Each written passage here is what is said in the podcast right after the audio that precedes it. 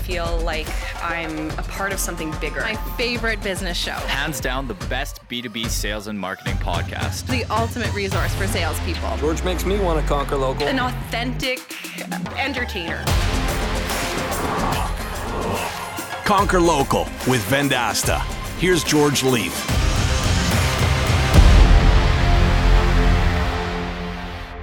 Well, 2020 has been an interesting year. And for me personally, it's been the year where I've been fortunate enough to meet some great new friends and bring them on board the rocket ship at Vendasta. And today's guest on the Conquer Local podcast is our new director of content, Dan McLean. And Dan has a long career I believe, very similar to the length of my career, most of it in journalism and in content management and building out content teams for companies like Cisco and Rogers. He also has interviewed some of the legends of technology over that career. We're going to learn everything about content marketing, designing content, what to do and what not to do and then how to tie it all together into a story that resonates with your customer from lead to bleed. With Mr. Dan McLean, the Director of Content Marketing at Vendasta Technologies, coming up next on the Conquer Local podcast.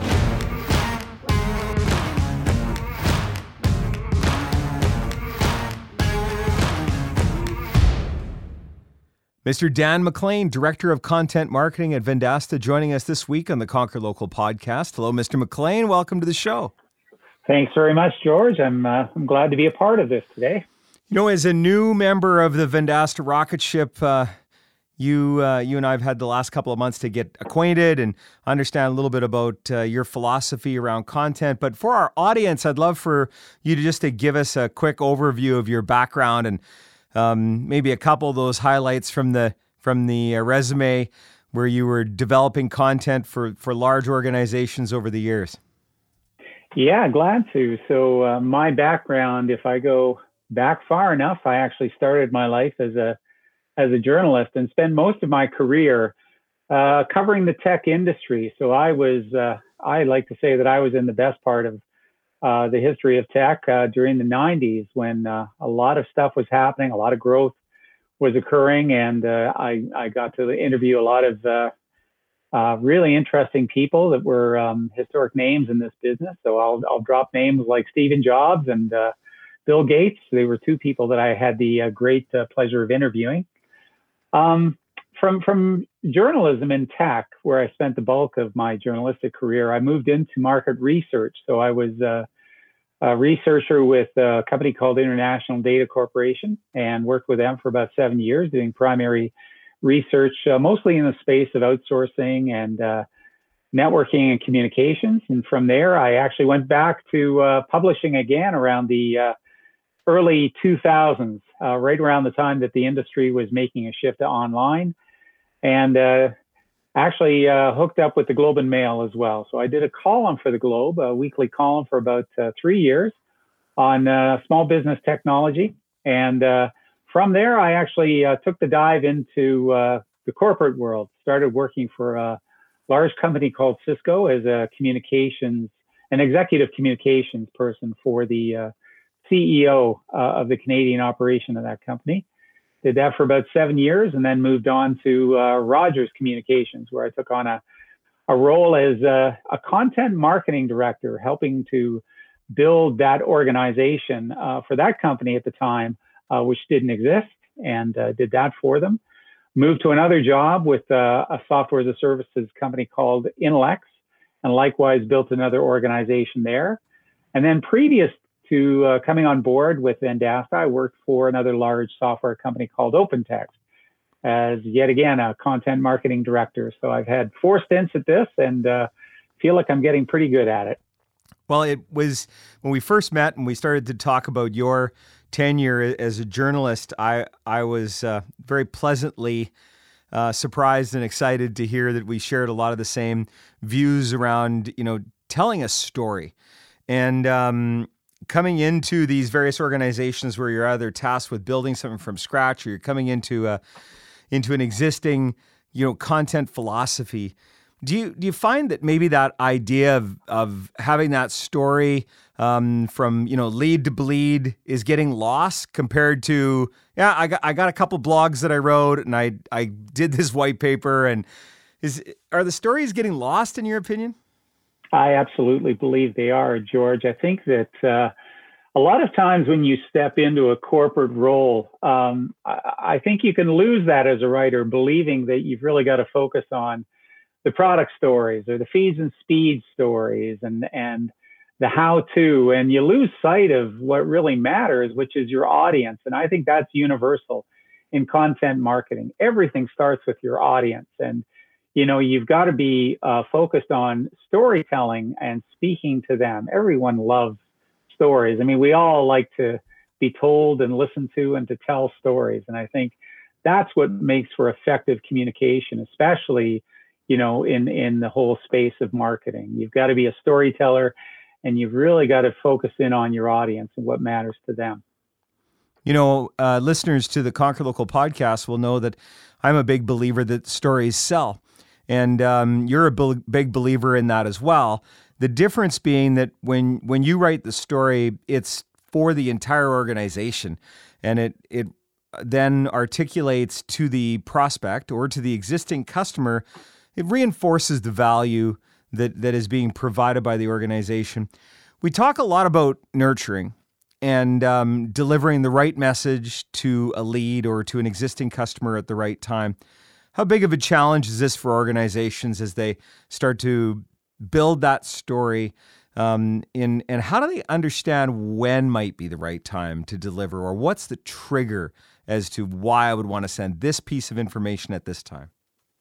Well, that's that's a great question from the standpoint of you know now I think we're in a position to do that kind of thing better than we've ever been able to do, and it's because you know we were able to serve up content to folks uh, through you know through online campaigns. And and everything you do online is measurable and you're able to sort of see what it is that people are consuming and you know how long they're spending on any uh, piece of content or asset that you might have. To answer your question, it's you know it's a difficult um, challenge to pull together uh, assets, content, informational items that address wherever a, a buyer or a customer happens to be on their journey. It's it's a huge amount of work to fill in all of the gaps, uh, all of those spaces that eventually bring a, a prospect or a customer along into, you know, along in a sales funnel that eventually leads them to perhaps a sales discussion.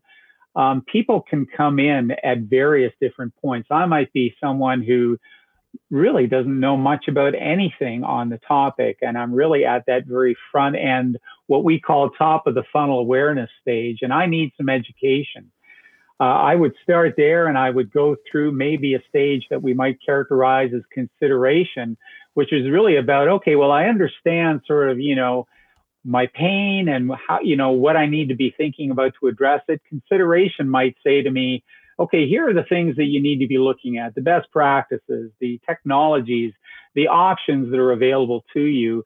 And then once I get through that stage, I might go to a decision stage where I'm thinking, okay, I'm ready to make a choice now. Now I want to learn about my options in terms of vendors and solution types. And I want to know more about the success that's being driven uh, through a, a, particular vendor solution, uh, you know, through the voices of customers or whatever.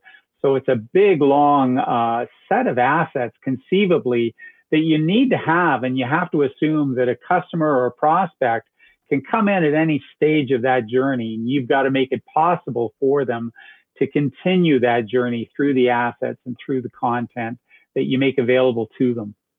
So, when we um, again, I'm going to go back to that moment when you and I met. We realized that we were aligned around this idea of telling a story, and you you shared something with me that you found to be a common trait and that is that writers have a tendency to get dragged over to this let's optimize for search engine optimization and forget about telling the story first mm. and then optimizing second. Why do you think this phenomenon has has happened to content teams?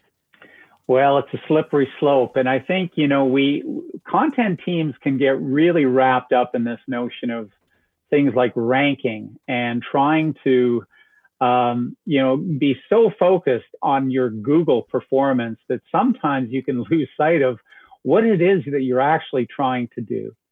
And, and for example, the way I've spoken to the team here at Vendasta is to say to them, look, let's consider what the prize is. The prize is at the end of the day to generate leads and to, to lead conversions, to get to conversions through our content. That's what we're trying to do. And everything begins with the customer. It always does. It doesn't begin with, you know, where you're trying to rank in terms of keywords on search. It begins with the customer. And when your story starts there, you can guarantee that you're on the right track. And then what things like search engine optimization should do, in my opinion, is to augment the great content that you're building or that you've already built. SEO is to me is an is an overlay. It's not where things begin, but it's it's it's frankly where things end when it comes to developing your content. It, it should be that last overlay where you know you're you're adding to your content those things that would help you to improve ranking and to improve search. But it's not the be all and end all. And sometimes content teams can get bogged down in, in kind of thinking a little backwards about that, in my opinion. So, writing a great story or delivering um, a great message that resonates with the audience is the number one component. Then, let's do some technical things to make sure that it ranks for the robots and for the various searches that are out there. I'd like to also put into this same idea, you know, what what networks are we going to use to amplify the message or what ad tactics or are we going to do a series of social media posts or is it going to be a YouTube video pre-roll or again all items that are very very important but without a great story or the absence of that great message then you're just deploying tactics that may not be as effective as they would have been with that great creative Exactly right, George. I mean, you you said it well. Everything else is a tactic. Look, how you go about turning your content into a campaign where perhaps you're you're utilizing paid and organic social, you're using an email campaign, you're you're considering, you know, how you might write blogs to amplify uh, the great content that you've developed. Those are all just tactics, and unless you've got, frankly, great content uh, none of that really matters. It's it's it's it's not going to get you, I, I believe, the kind of success that you need to have. And frankly, if the content isn't very good and you're putting a lot of time and effort and muscle behind promoting it, and people are underwhelmed by it, the risk you run is they're not apt to go back to anything that you might introduce again. So, uh, you know, it real quality really does matter. Great content really does matter because if it's less than that, you're not just risking the success of your current campaign. It's frankly the success of every campaign after that because um, you may have underwhelmed people and you definitely don't want to do that. One of the moments where I think that I got most excited was when we were having our first conversation around the value of amazing content. And you've mm. done a great job of articulating that, not just today, but throughout your career. But then we had this moment where I asked the question around, well, what about the email that's being delivered by the sales rep to some deal that's already inside the pipeline? Mm-hmm. What about what's being said on that call? Where they are now taking, again, that content lives throughout any motion that is delivering it to the prospect. And you did something you'll probably remember this the very that day or if not the very next day you went and listened to a number of calls where salespeople were articulating the story and and you know that is true ownership of all the content and at, at what point in your career did you figure that piece out well, I think you know it. It probably began as my life uh, as a journalist because um, I always sort of liken journalism to to marketing because as a journalist, uh, you're you're trying to do all the things that you're trying to do through marketing. You're trying to, you know, engage your audience, keep you know, get them interested in the message that you're you're putting out there, and you you're trying to move them to an action, which is continue being a reader. So, um, I mean, I, that's where it started for me. And that's where it sort of stressed the importance of, you know, I call it customer first and or audience first. It, it, regardless of how you look at it, I think that, you know, the focus of what we write in the way of content, uh, how we speak to to prospects, it, it, should really begin with them. It should be that that dare I call it the Stephen Covey notion of seeking first to understand, then be understood. And I think that's the right formula, whether it comes to creating content uh, or, or speaking to your customers and your prospects. I think that's, I, I'm a big believer in that. And, and I've just seen it work repeatedly. What would be some advice that you have for a young writer or a young journalist or a young content creation individual on some of the pitfalls to avoid and then on the on the flip side, and we've talked about this at length, how do we get these folks to write around the problem that's being solved and not around the flashy button or the feature or the it, it is one of my pet peeves uh, being in the in the SaaS software business, where you know my my career had always been around just help the client and really understand mm-hmm. what their challenges are. So how first, you know, the one question, what advice would you have for that young writer to truly be effective to reach their audience? And then number two, how do we get people to understand to write to the problem that's being solved and not the product? Yeah, uh, great questions. For a writer, and, and this is what I say to the team here all the time, I, I tell them to be purposeful. So when they write something, you know, be purposeful in terms of understanding who they're writing to and what's the objective that they're trying to to to achieve. You know, there should be clear objectives. Uh, you know, when when you're you're writing anything, and and you should be considering those things before you put pen to paper, as they say.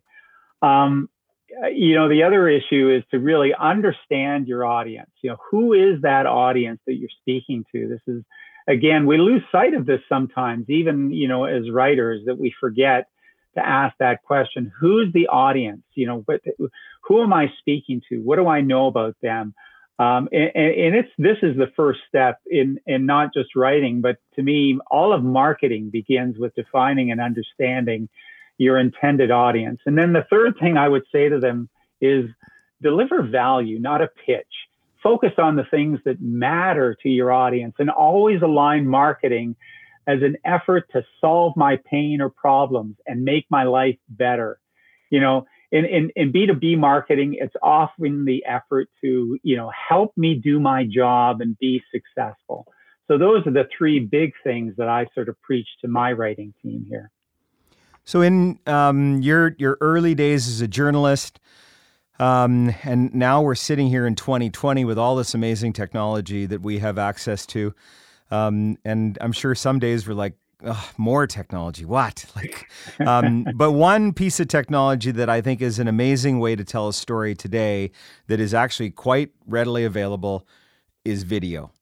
And I'd love to understand from you over the years how you transitioned from being a journalist, you know, and, and doing that writing and the reporting function to now utilizing video to deliver those messages, or even what we're doing today, which is an audio broadcast. Mm-hmm. Yeah, video is incredibly powerful because it it allows. I think people, um, you know, if they can see a, a face behind something that's said, that's really powerful. And you know, it's interesting. The the the the in terms of doing video, effective video, the same rules apply there that apply with, say, something like journalism, where you know you want to have direct messages, you want to be succinct, you want to be targeted and focused in your messaging. You know, you want to keep it tight. You want to uh, uh, be very clear on on what it is that you're saying and your calls to action as well.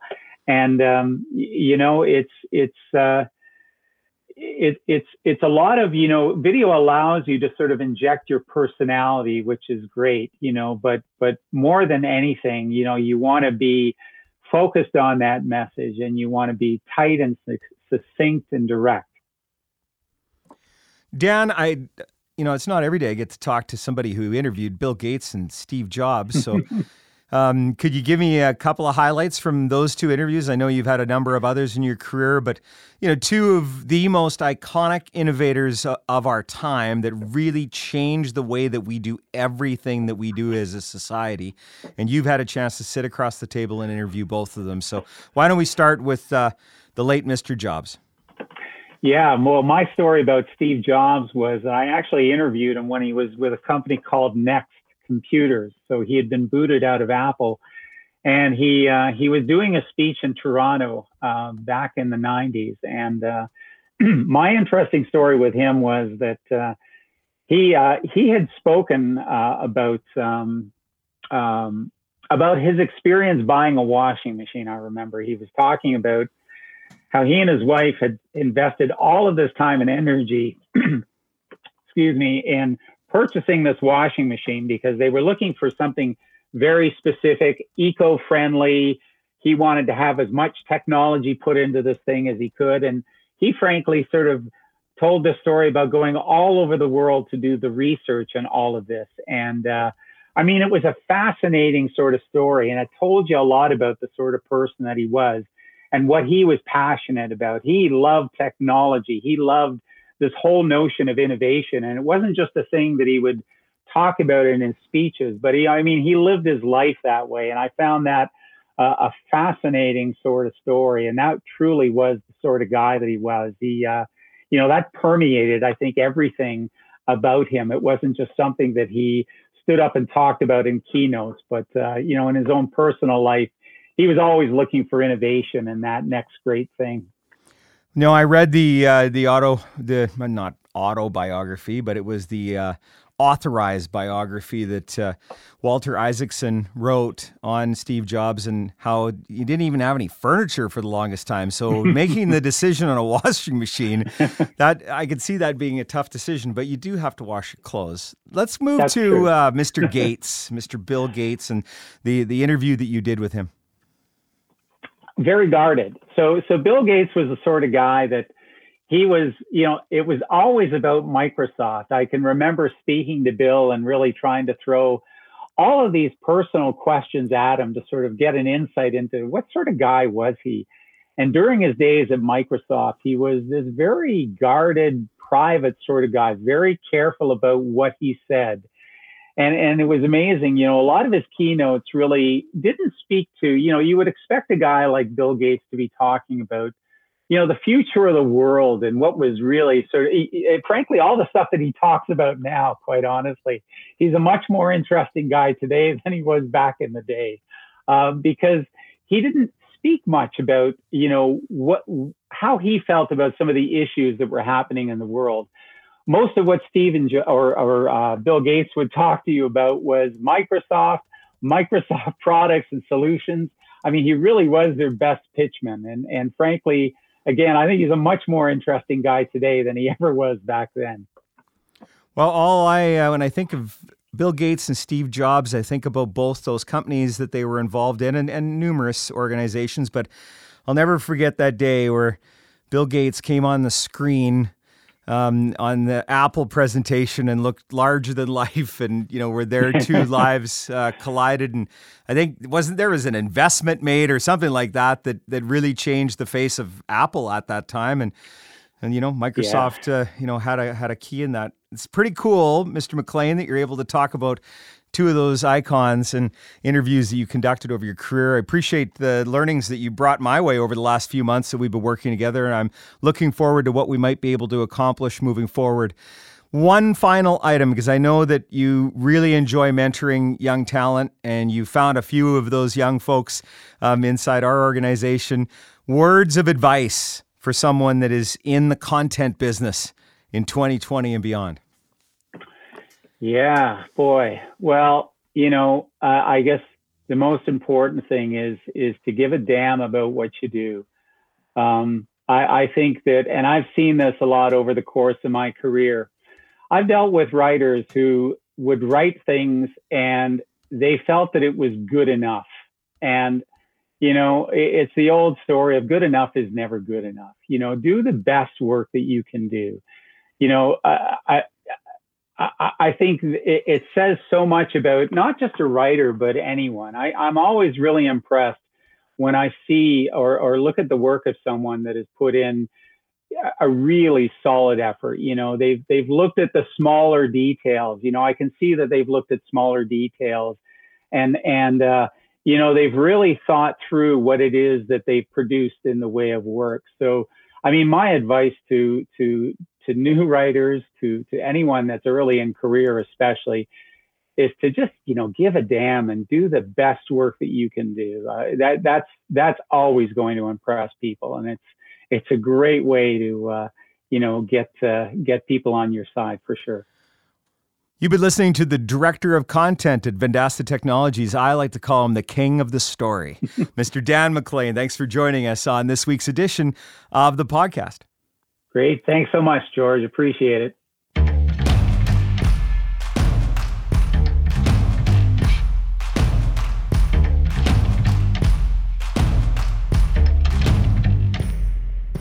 Well, if you are a young, aspiring content creator, or maybe you've been doing it for a while and needed a refresher, there it was. That's Dan McLean, Content 101, 201, 301 in about 20 minutes' time.